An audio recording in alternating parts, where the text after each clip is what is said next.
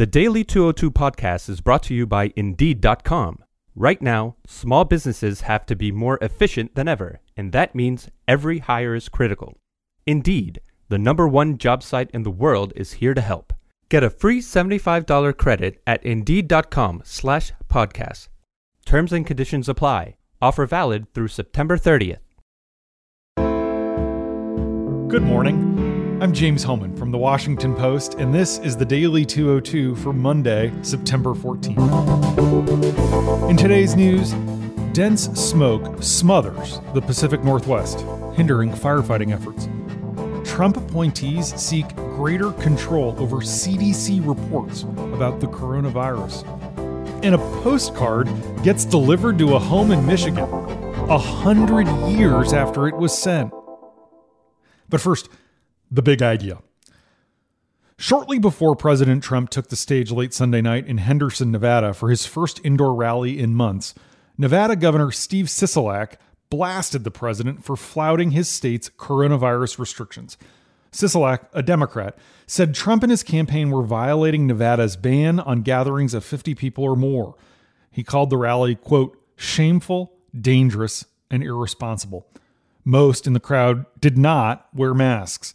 The exceptions were the people sitting right behind Trump on stage. The campaign asked them to wear masks so that it would appear on television like the crowd was complying with the guidelines.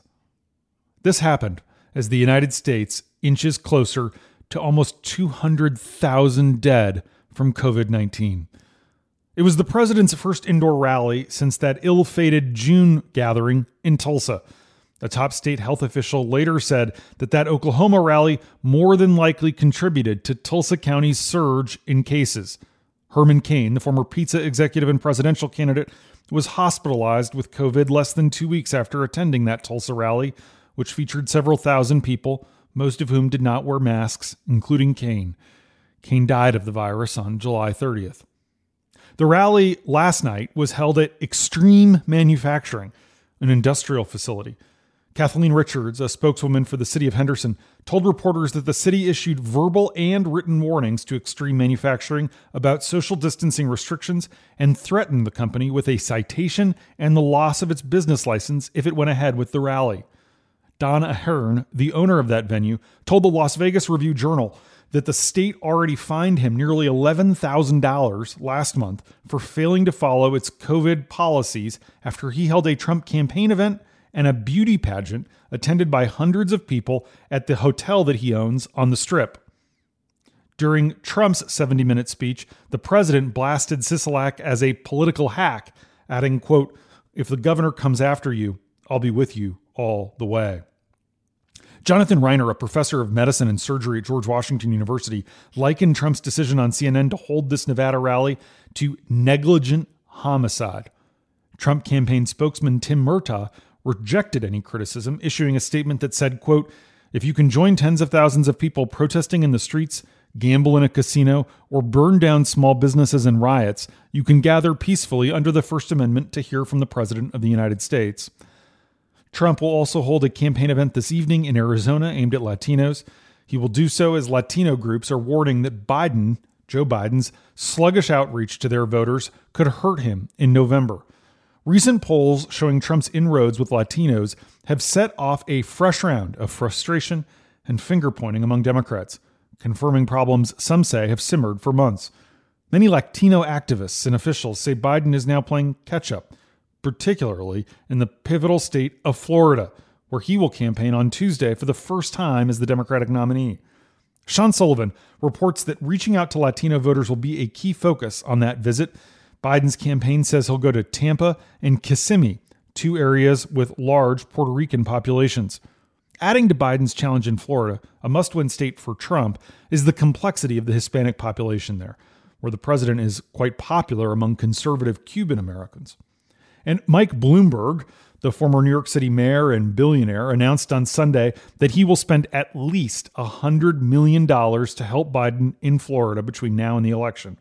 The former Democratic presidential candidate made the decision to focus his spending on Florida last week after news reports said that Trump is considering spending as much as $100 million of his own money in the final stretch of the campaign. And another former Biden rival for the nomination, Bernie Sanders has been privately expressing concern that Biden is running a lackluster campaign and is not paying enough attention to the progressive liberal grassroots. Sanders is urging Biden's team to intensify its focus on pocketbook issues and spend more time appealing to the left. The Vermont senator has been telling associates that Biden is at serious risk of coming up short in the November election if he continues with his vaguer, more centrist approach.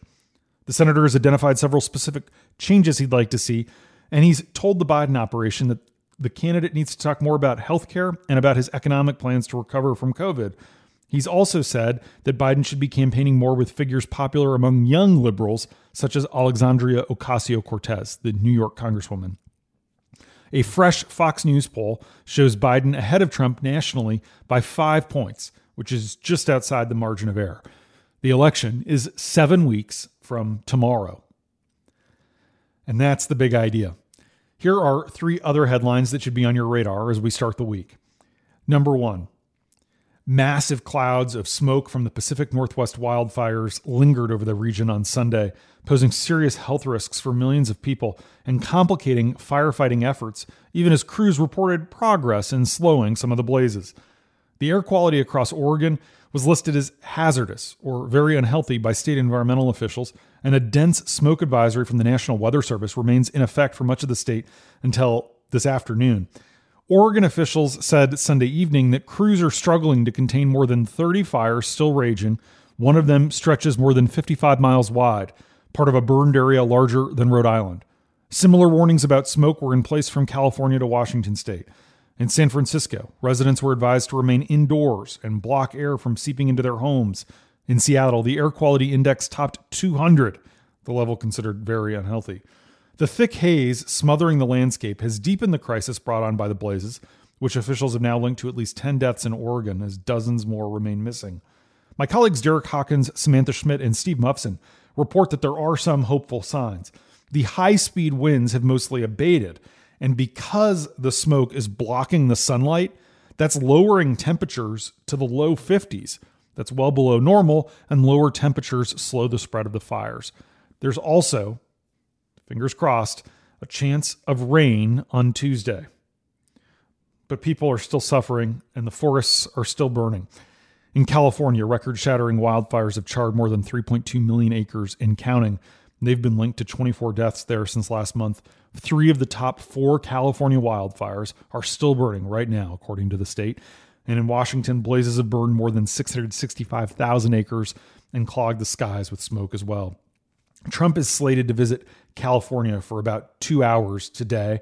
Aside from a Friday night tweet thanking first responders for their work, the president has said little publicly about the blazes that have wiped out entire neighborhoods and towns and destroyed vast tracts of land. Number 2, political appointees at the Department of Health and Human Services have sought to change, delay, and prevent the release of reports about the coronavirus by the Centers for Disease Control and Prevention because they were viewed as undermining Trump's message that the pandemic is under control. Michael Caputo, the top spokesman for HHS, said in an interview this weekend with my colleague Lena Sun that he and one of his advisors have been seeking greater scrutiny of the CDC's weekly scientific dispatches known as the Morbidity and Mortality Weekly Report for the past 3.5 months. The other advisor, Paul Alexander, has sent repeated emails to scientists at the CDC seeking changes and demanding that the reports be halted until he can make edits. The emails, which were first reported late Friday night by Politico, describe the CDC documents, known widely as the MMWR, as being hit pieces on the administration. Caputo, who was a senior official on Trump's 2016 campaign, confirmed the authenticity of these emails when he talked to Lena. The thing is, these MMWRs are written by career experts for scientists and public health specialists. They're considered the most authoritative public health reports that the federal government puts out because they provide evidence-based information on a range of health topics. These reports are independent scientific publications that undergo rigorous vetting, often with several drafts and lots of backstops to check data and methodology. One CDC report that drew particular scrutiny from the Trump people was on hydroxychloroquine. The MMWR urged clinicians to follow long-accepted prescribing guidelines for the malaria drug. Trump favored that drug as a coronavirus treatment despite scant evidence that it was effective. The report was delayed for several weeks. In another instance, a report about the spread of the coronavirus at a Georgia sleepaway camp was also delayed. Inside sources tell Lena that this was done to avoid releasing the document at a time that Trump was pushing schools to reopen for in-person learning. The interference by HHS political appointees in the MMWR process has infuriated career scientists who have grown increasingly frustrated over the last several months over the inability to allow scientists to do their jobs, to fully share and explain information. In more positive news, the vaccine trial in the UK has resumed after a week-long pause caused by an illness in one of the participants. The recommendation to resume human testing of the vaccine candidate being developed by Oxford University and the pharmaceutical company AstraZeneca was made by an independent safety review committee and the UK health regulator. Carolyn Johnson reports that authorities made no further information available about the nature of the illness in the one participant, citing privacy protections. Number 3. This is a fun one. When Brittany Keach checked her mailbox last Tuesday in Belding, Michigan, it was flooded with the usual junk.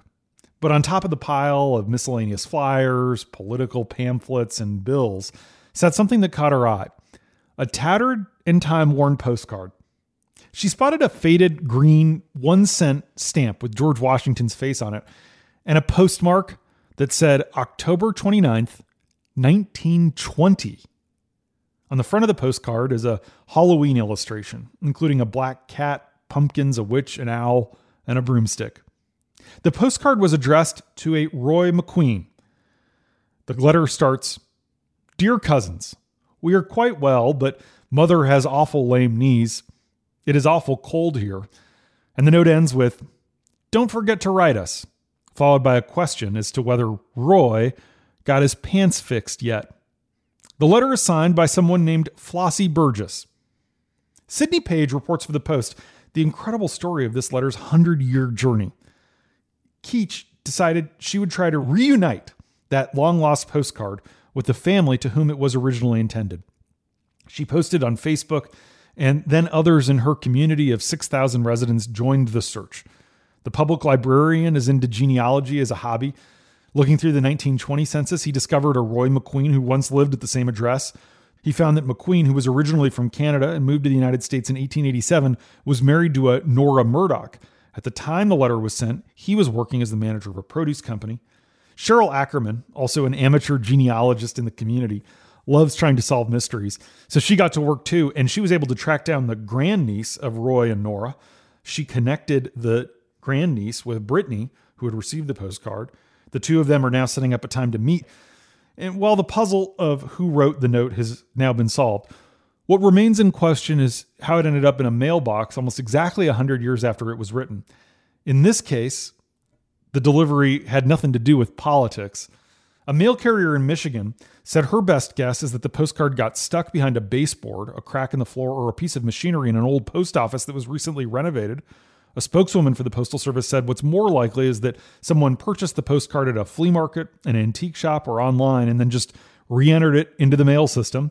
As a policy, so long as there's a deliverable address and postage, the card or letter will get delivered. Still, we may never know if Roy did, in fact, get his pants fixed. And that's the Daily 202 for Monday, September 14th. Thanks for listening. I'm James Holman. I'll talk to you tomorrow.